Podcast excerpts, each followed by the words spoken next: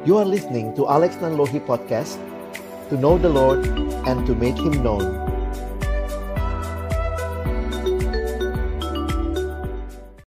Bapa di dalam surga, terima kasih kesempatan di hari perhentian Kau berikan kepada kami datang bersekutu memuji memuliakan namamu. Tuhan kami telah memuji-muji Engkau. Dan tiba waktunya bagi kami untuk membuka firman-Mu ya Tuhan Karena itu kami mohon biarlah waktu kami membuka firman-Mu Bukalah juga hati kami Jadikanlah hati kami seperti tanah yang baik Supaya ketika benih firman Tuhan ditaburkan itu boleh sungguh-sungguh berakar, bertumbuh dan juga berbuah nyata dalam hidup kami Berkati baik hambamu yang menyampaikan, semua kami yang mendengar. Tuhan tolonglah agar kami bukan hanya jadi pendengar-pendengar firman yang setia, tapi mampukan dengan kuasa, dengan pertolongan dari rohmu yang kudus, kami dimampukan menjadi pelaku-pelaku firmanmu di dalam hidup kami, di dalam masa muda kami. Bersabdalah ya Tuhan, kami umatmu sedia mendengarnya. Dalam satu nama yang kudus, nama yang berkuasa, Nama Tuhan kami Yesus Kristus Kami menyerahkan pemberitaan firman-Mu Amin Shalom Selamat siang teman-teman yang dikasihi Tuhan Bersyukur buat kesempatan ini Kita boleh kembali ibadah Dan memuliakan Tuhan Ya hari ini uh, Kita akan bicara satu tema yang menarik karena ini adalah sebuah kisah di Alkitab. Learn to love from Ruth, ya. Nah, ini uh, pas di musim-musim kita lagi bicarain uh, Valentine begitu ya. 14 Februari yang lalu Lalu kemudian kita juga sering mendengar ya istilah-istilah seperti love you, I love you, kasih menjadi hal yang dunia bicarakan, ya. Dunia bicara love, cinta, kasih. Menariknya hampir semua bahasa di dunia punya ungkapan untuk kasih. Ya. Saudara ada yang tahu ini apa? Metal. Kalau kalian belajar American Sign Language itu adalah ungkapan untuk orang-orang yang bisu tuli I love you. Jadi kalau dia begini sebenarnya I love you ya. ya. Nah, jadi itu teman-teman bisa lihat I love you. Jadi bahkan mereka yang mungkin punya kesulitan untuk bisa berbicara secara verbal punya juga sign language untuk hal itu. Jadi coba bilang sama sebelahnya, nah, gitu ya. itu artinya I love you, kira-kira seperti itu. Oke. Okay. nah, saudara, jadi kasih itu bahasa yang universal sekali. Tapi memang sering kali kita hanya kaitkan sama hal-hal yang romantis, relasi lawan jenis. Tapi sebenarnya banyak relasi dalam dunia ini itu relasi kasih. Ini kasih kan? Nah, orang tua anak ya. Ini masuk kasih nggak ya? uh, lutuna lutuna gitu ya. Bahkan waktu kita bicara tentang bangsa, kita pun bicara soal cinta bangsa, cinta tanah air, kasih persahabatan juga ada. Sampai-sampai ada hari kasih sayang gitu ya, ada Valentine dan kemudian mereka berdua ini juga nggak mau ketinggalan. nah teman-teman yang dikasihi Tuhan, sebuah ungkapan yang saya kutip dari sebuah buku yang ditulis pendeta John Stott, dia mengatakan, sebagaimana ikan dibuat untuk air, maka umat manusia dibuat untuk kasih, untuk pertama-tama mengasihi Allah dan kemudian mengasihi sesama. Jadi saya pikir ini menjadi dasar kita bicara tentang love. Jadi kalau saudara mau belajar tentang love, belajarlah dari Allah. Karena Allah adalah kasih. Jangan belajar hanya dari drama Korea gitu ya, dari roman-roman apa apa eh, novel-novel romantis. Nah, ada satu kisah di dalam Alkitab yaitu tentang Ruth, ya. Kalau saudara pelajari, uh, saya tidak membaca semuanya karena ini cukup panjang. Kalau saudara ingat ceritanya, kalau rajin sekolah minggu masih ingat ya, bahwa uh, ada keluarga dari uh, Bethlehem yang pergi mengungsi ke Moab karena kelaparan waktu itu. Suaminya namanya Elimelech Lalu dia punya istri namanya Naomi. Lalu punya dua anak, Mahlon dan Kilion. Istrinya Mahlon itu uh, Ruth, istrinya Kilion adalah Orpa. Jadi kalau kita tahu ini kisah keluarga, ya. Bahkan sebenarnya unik ya, Bethlehem itu artinya apa? Rumah roti. Tapi bayangkan di rumah roti terjadi kelaparan. Karena itu mereka mengungsi pergi ke tanah Moab. Di tanah Moab mereka hidup, lalu kemudian anak-anaknya menikah, begitu ya. Lalu sementara itu belum punya anak, lalu dituliskan matilah Elimelek, Naomi jadi janda. Ini keluarganya semua berturut-turut ya. Matilah Mahlon, matilah Kilion, begitu ya. Sehingga yang tersisa adalah tiga janda. Saudara menjadi janda di masa itu, di abad itu adalah sesuatu yang sulit. Karena mereka dalam dunia kuno tidak ada yang melindungi. Sehingga pada waktu itu Naomi, ibu mertua yang baik, mengusulkan kepada kedua menantunya, "Pulanglah ya. Kamu ikut saya apa gunanya? Kalian pulang aja ke rumah orang tuamu." Kalau kalian ikut saya, mau nunggu saya punya anak. Kalaupun saya punya anak, saya harusnya kan kalau secara tradisi Yahudi, kalau ada abang meninggal, maka kalau ada adiknya, adiknya harus menikahi atau e, bertanggung jawab terhadap keluarga atau istri abangnya. Jadi kemudian dia bilang, kamu mau nunggu saya punya anak, lalu saya besarkan anak, oh kamu udah nenek-nenek, kira-kira begitu ya. Sehingga pada waktu itu usulan ini diterima oleh Orpa. Orpa pulang kembali ke orang tuanya, ke rumah keluarganya di Moab. Tapi Ruth, perempuan Moab, menolak usul ini. Maka inilah Ruth 1 ayat 15 sampai 18 ya. Yuk kita baca bergantian. Saya baca 15, teman-teman baca 16, kita bergantian sampai 18 ya. Berkatalah Naomi, telah pulang iparmu kepada bangsanya dan kepada para allahnya, pulanglah mengikuti iparmu itu.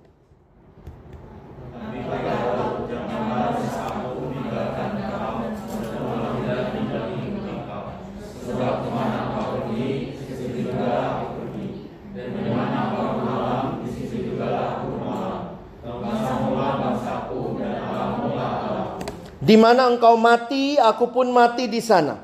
Dan di sanalah aku dikuburkan. Beginilah kiranya Tuhan menghukum aku. Bahkan lebih lagi daripada itu.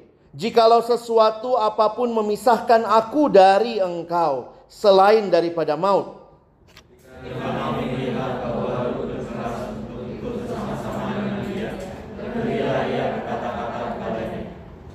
Nah teman-teman yang dikasihi Tuhan Pernyataan Ruth ini adalah pernyataan yang sungguh luar biasa. Dia mengikatkan dirinya, komitmennya. Kadang-kadang kalau kita baca kok kayak janji pernikahan gitu ya. Tapi kalau kita perhatikan, di sinilah saya ingin mengajak kita mengerti tentang kasih yang Alkitab gambarkan khususnya dalam kisah Ruth ini. Teman-teman saya mengutip beberapa uh, bagian dari buku yang saya baca dalam persiapan. Maaf saya belum sempat terjemahin gitu ya. Dia katakan begini. Ruth ini dia menyerahkan diri, dia committed to her mother-in-law. Ruth kepada Naomi. Bayangkan ya dia menyerahkan dirinya. Aku akan ikut engkau. Berarti apa? Sederhananya saya akan menjaga engkau ibu mertuaku. Jarang-jarang kayak gitu ya. Biasanya kan menantu-menantu paling paling pengen ibu mertua cepat mati kali ya. Atau ya sudahlah pergilah ya. Makanya siapa wanita paling berbahagia di dunia? Hawa, nggak punya mertua. ya. Adam juga sih yang nggak punya mertua ya. Tapi ya ini luar biasa. Jadi penyerahan dirinya kepada Naomi. Saya punya satu teman sekarang kondisinya begini. Jadi dia menantu, suaminya meninggal, sekarang dia yang taking care mother-in-law-nya. Jadi bagi saya waktu lihat uh, kisah ini ya saya juga punya teman ya yang kisah hidupnya sekarang kira-kira sama seperti Ruth. Dan ini adalah komitmen yang radikal. Karena begitu dia mengkomitmenkan dirinya kepada hidup Naomi, berarti Ruth sendiri meninggalkan keluarganya dan bangsanya. Ingat, Naomi mau pulang ke Bethlehem. Jadi ternyata dia dengar bahwa sudah selesai kelaparan, maka Naomi mau pulang. Nah, waktu mau pulang itu awalnya jalan bareng, terus kemudian Naomi di tengah jalan kasih pilihan sama Orpa. Orpa pulang. Ruth nggak mau pulang. Dia ikut begitu ya. Ruth is leaving behind her family and country. Ruth is committed to the possibility of being a widow and childless for the rest of her life. Ingat tawarannya Naomi juga waktu itu pulanglah, menikahlah lagi. Tapi ketika Ruth Orpa pulang ya berarti waktu mungkin dia menikah lagi mungkin dia punya anak. Tapi bagi Ruth menyerahkan diri kepada Naomi, dia sudah tahu Naomi sudah tua, tidak, pun, tidak mungkin punya anak lagi. Jadi ini satu hal yang sebenarnya komitmen yang radikal teman-teman. Ya, nah perhatikan lagi. She is committed to moving to an unknown country with new people, custom and language for the sake of her mother-in-law. Demi ibu mertuanya. Dia tinggalkan semua berarti waktu dia sampai di Yerusalem berarti dia mesti belajar bahasanya, dia harus belajar budayanya, tinggal di negeri asing. It's not easy. Karena itu saya sepakat dengan seorang penafsir Alkitab bernama Tim Chester Waktu dia katakan kalimat ini ya. By going with Naomi, Ruth faces continuing widowhood, berarti dia tetap jadi janda.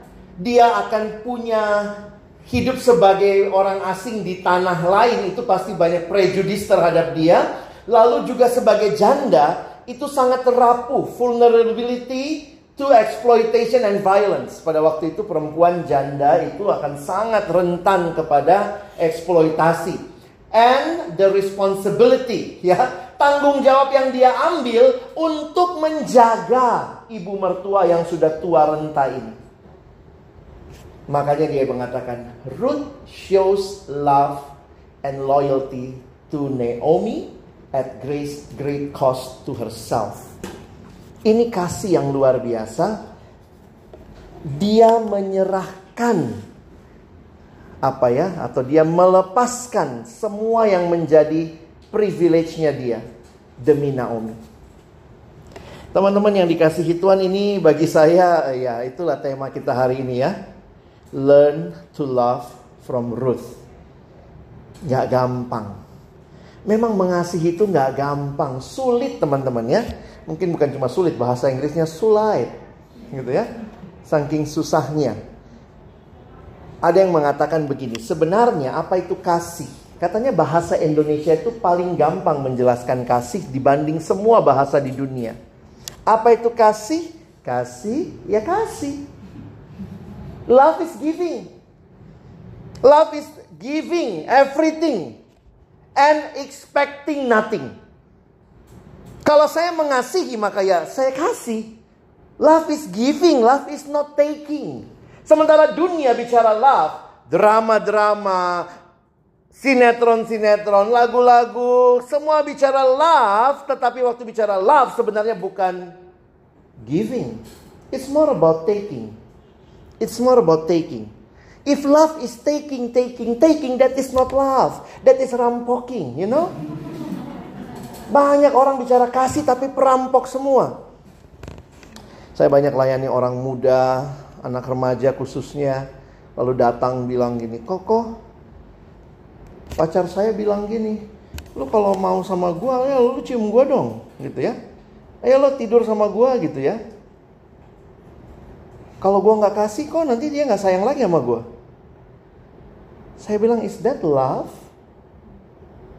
Itu ngerampok kamu. Jangan bodoh.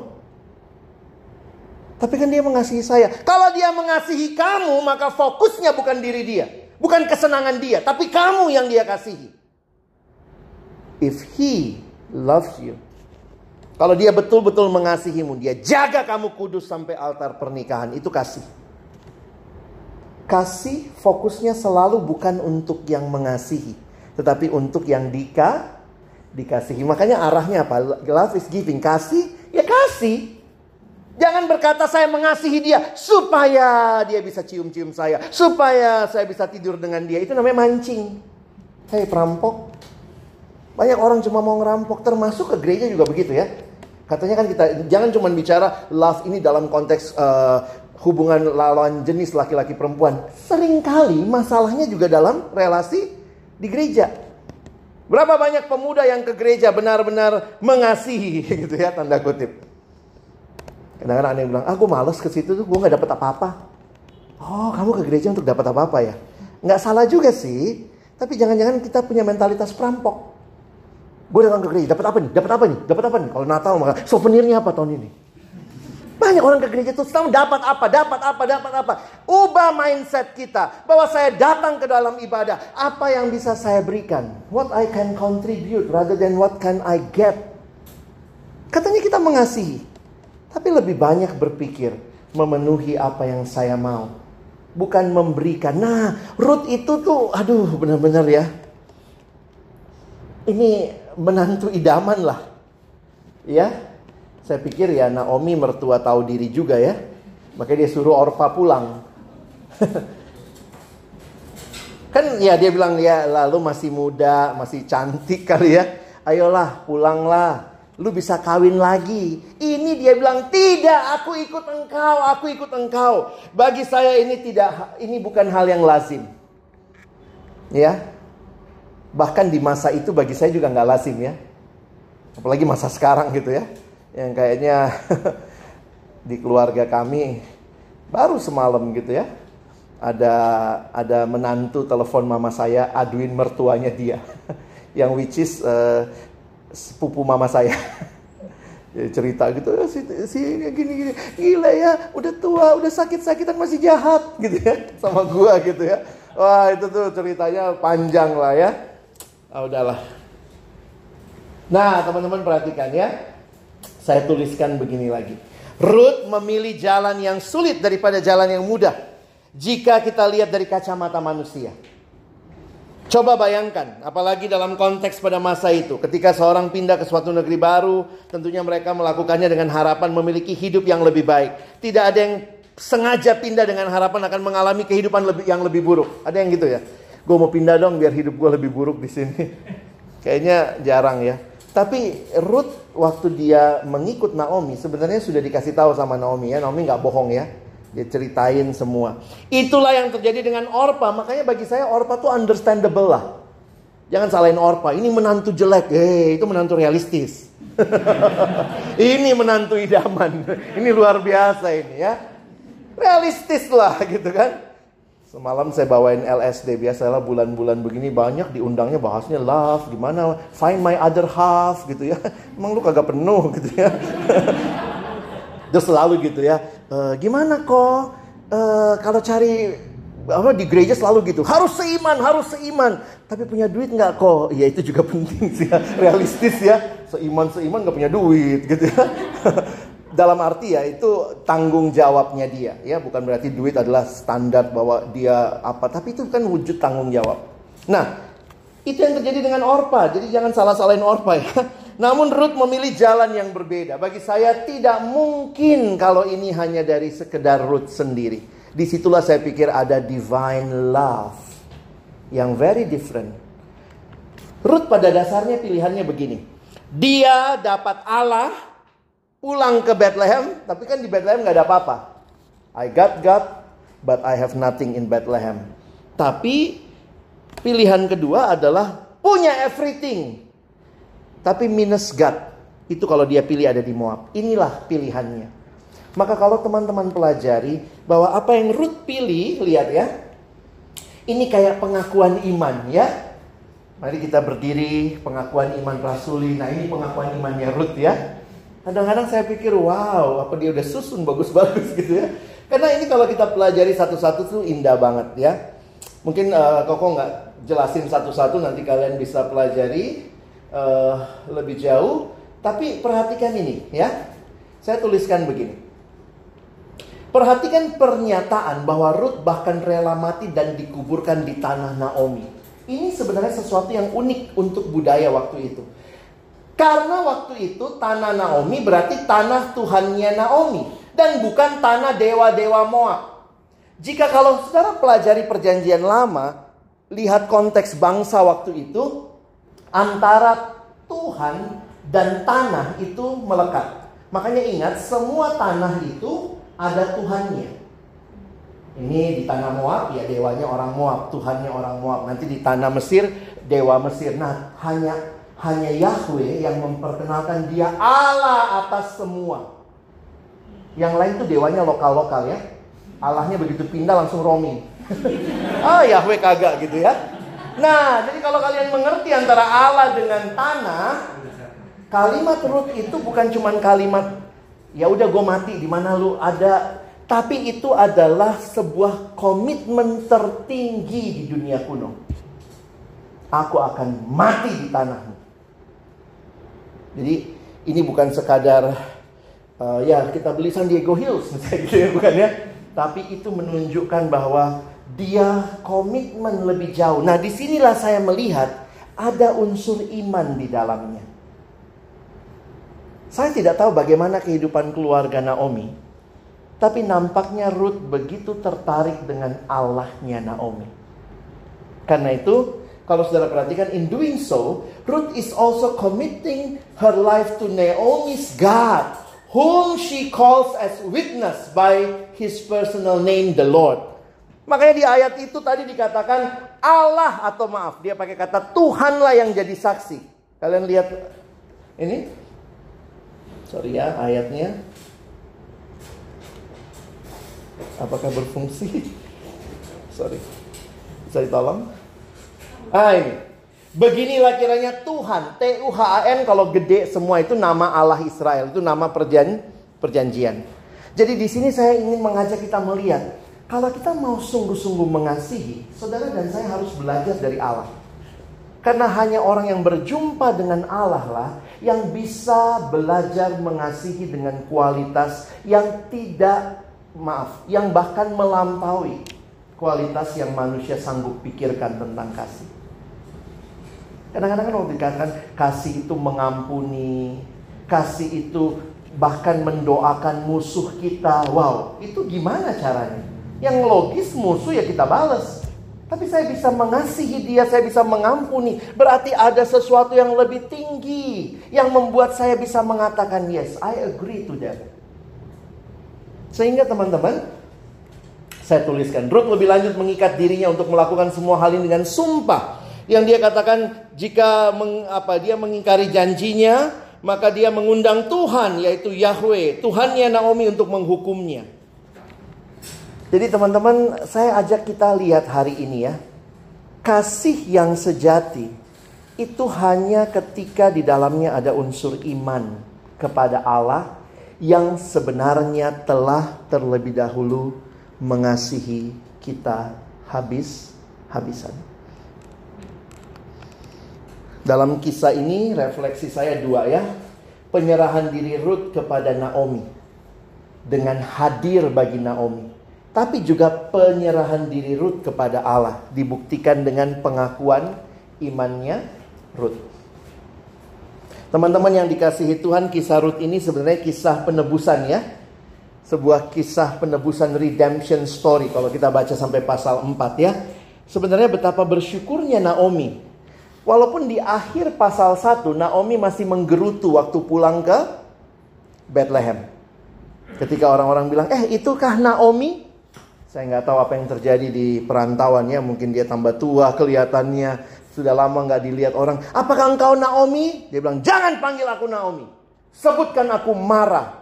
Marah artinya pahit karena Tuhan telah naik hakim atas aku. Jadi dia merasa kayak Tuhan menimpakan hal yang buruk kepada dia.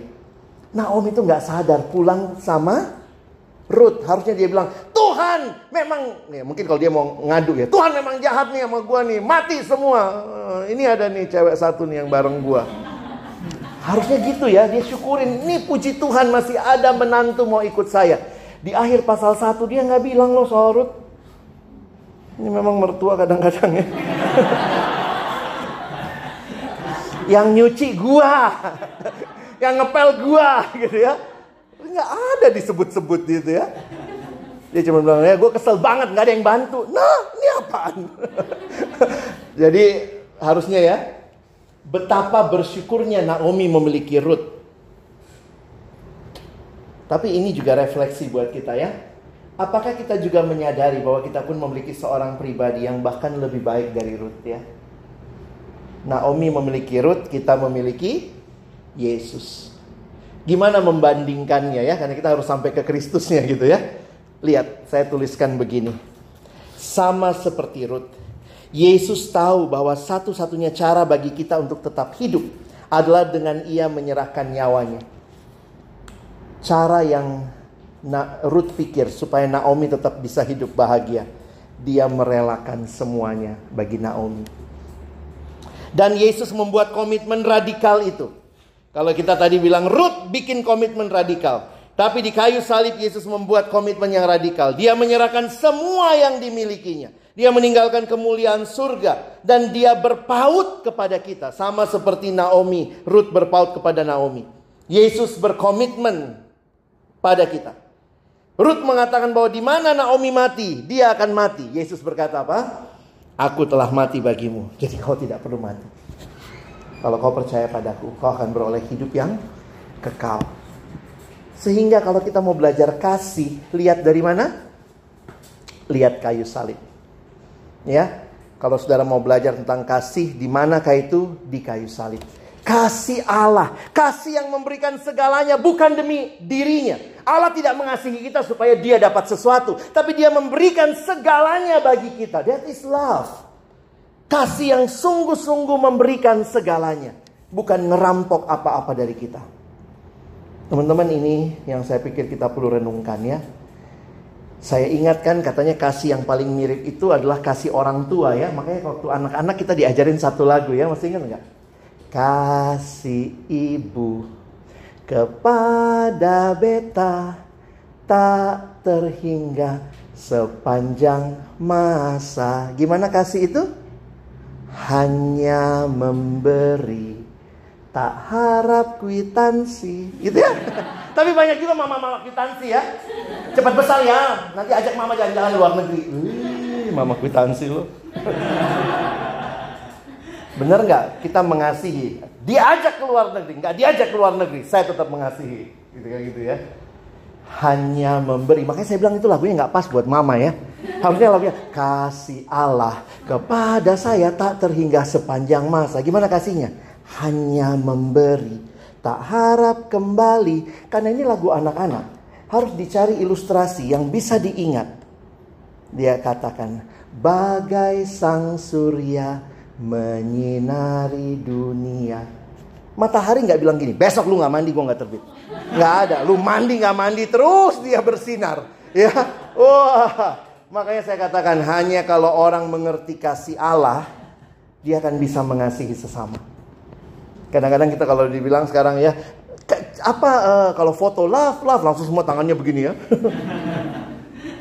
Bagi saya waktu pelajari Alkitab, this is not love, tapi this is love. Ketika Allah menyerahkan anaknya yang tunggal di kayu salib bagi kita. Itulah kasih. Seorang teolog, pendeta John Stott mengatakan kalimat dalam bahasa Inggris, sulit diterjemahin ya dia bilang, if you want to learn about love, you should look not in a dictionary, but at Calvary. Kamu mau tahu kasih? Bukan buka kamus. Lihat tindakan kasih di Calvary. That is love. Ketika Allah menyerahkan anaknya mati bagi kita. Tuhan mengasihi kita nggak tanggung-tanggung saudara ya. Kalau relasi Ruth sama Naomi bisa begitu, maka lihatlah Betapa luar biasanya kasih Allah. Pengakuan iman Ruth dan panggilan kita sebagai murid Kristus ya. Sekarang kan kita jadi murid Kristus. Apa alasan kita ikut Yesus? Apa pengakuan kita? Tuhan aku akan ikut engkau ke mana pun engkau pergi. Jangan kayak Petrus. Aku akan ikut engkau. Berani mati. Eh kalah sama ayam ya. Petrus berkokok tiga kali, ayam sekali. Jadi apa yang sebenarnya Tuhan mau dari kita? Kalau saudara sudah mengalami kasihnya, maka saudara juga jadi murid yang mengasihi Yesus di atas segalanya. Tuhan mau kita mengasihi dia. Ini perjalanan kehidupan. Bagaimana kita mengatakan I love you. Alkitab sebenarnya mengatakan bukan kita yang lebih dahulu mengasihi Allah. Siapa yang mengasihi kita dulu? Allah yang lebih dahulu mengasihi kita. We can say I love you because his love is already for us. I love Jesus Christ because He loves me first. Di saat dunia merayakan Valentine dengan coklat, dengan kasih, saya tadi dapat coklat di satu gereja ya, karena Valentine juga gitu ya. Tapi kiranya kita merayakan kasih yang kita terima dari Allah, yang memampukan kita juga mengasihi sesama. Beda banget ya, kalau kita mengasihi, maka apa yang Tuhan minta itu jadi kesukaan. Kalau kamu tidak punya kasih, apa yang Tuhan minta jadi kewajiban. Baca Alkitab ya tiap hari ya. Aduh, berat gitu ya. Tapi kalau orang lagi sayang, lagi cinta, kamu rumahnya di mana? Oh, aku di Priuk. Kamu di mana? Uh, aku di Bogor sih, tapi pas mau ke Priuk juga gitu ya. Cinta itu bikin kadang-kadang, wih, hal yang berat jadi ringan. Kalau bersama yang dicintai, naik mobil atau naik motor berdua ya. Waduh, dua jam ke Bogor, rasanya kok cepet banget udah nyampe ya. Maka ini kalimat yang menarik. Cinta sanggup mengubah kewajiban jadi kerinduan. Kalau kita masih hitung-hitungan sama Tuhan, Tuhan aduh malas saat teduh, aduh malas ke gereja, aduh malas. Jangan-jangan kita belum punya cinta yang besar kepada Tuhan. Sehingga ketika Tuhan katakan, aku mengasihimu, kita mengasihi dia, maka harusnya nggak ada yang susah. Tuhan bilang, stop pornografi. Aduh Tuhan, enak sih. Tapi kalau kita bilang, because you love me, stop pornografi. Yes Tuhan, perintahmu aku mau taati. Stop hidup tidak benar. Yes Tuhan, I love you. I will live for you. Tapi kalau kita nggak punya kasih, akan sulit saudara. Semua yang Tuhan minta rasanya berat. Makanya apakah hidup beriman itu? Ini slide terakhir saya. Kiranya saudara dan saya makin mencintai Yesus setiap hari. Hari demi hari. Ini adalah sebuah perjalanan seumur hidup. Makanya ada teman saya bilang gini ya, jatuh cinta tuh gampang. Yang sulit apa? Bangun cinta. Wih, ya. Kamu bisa jatuh cinta sama dia, tapi apakah besok masih cinta dia? Lusa masih cinta dia?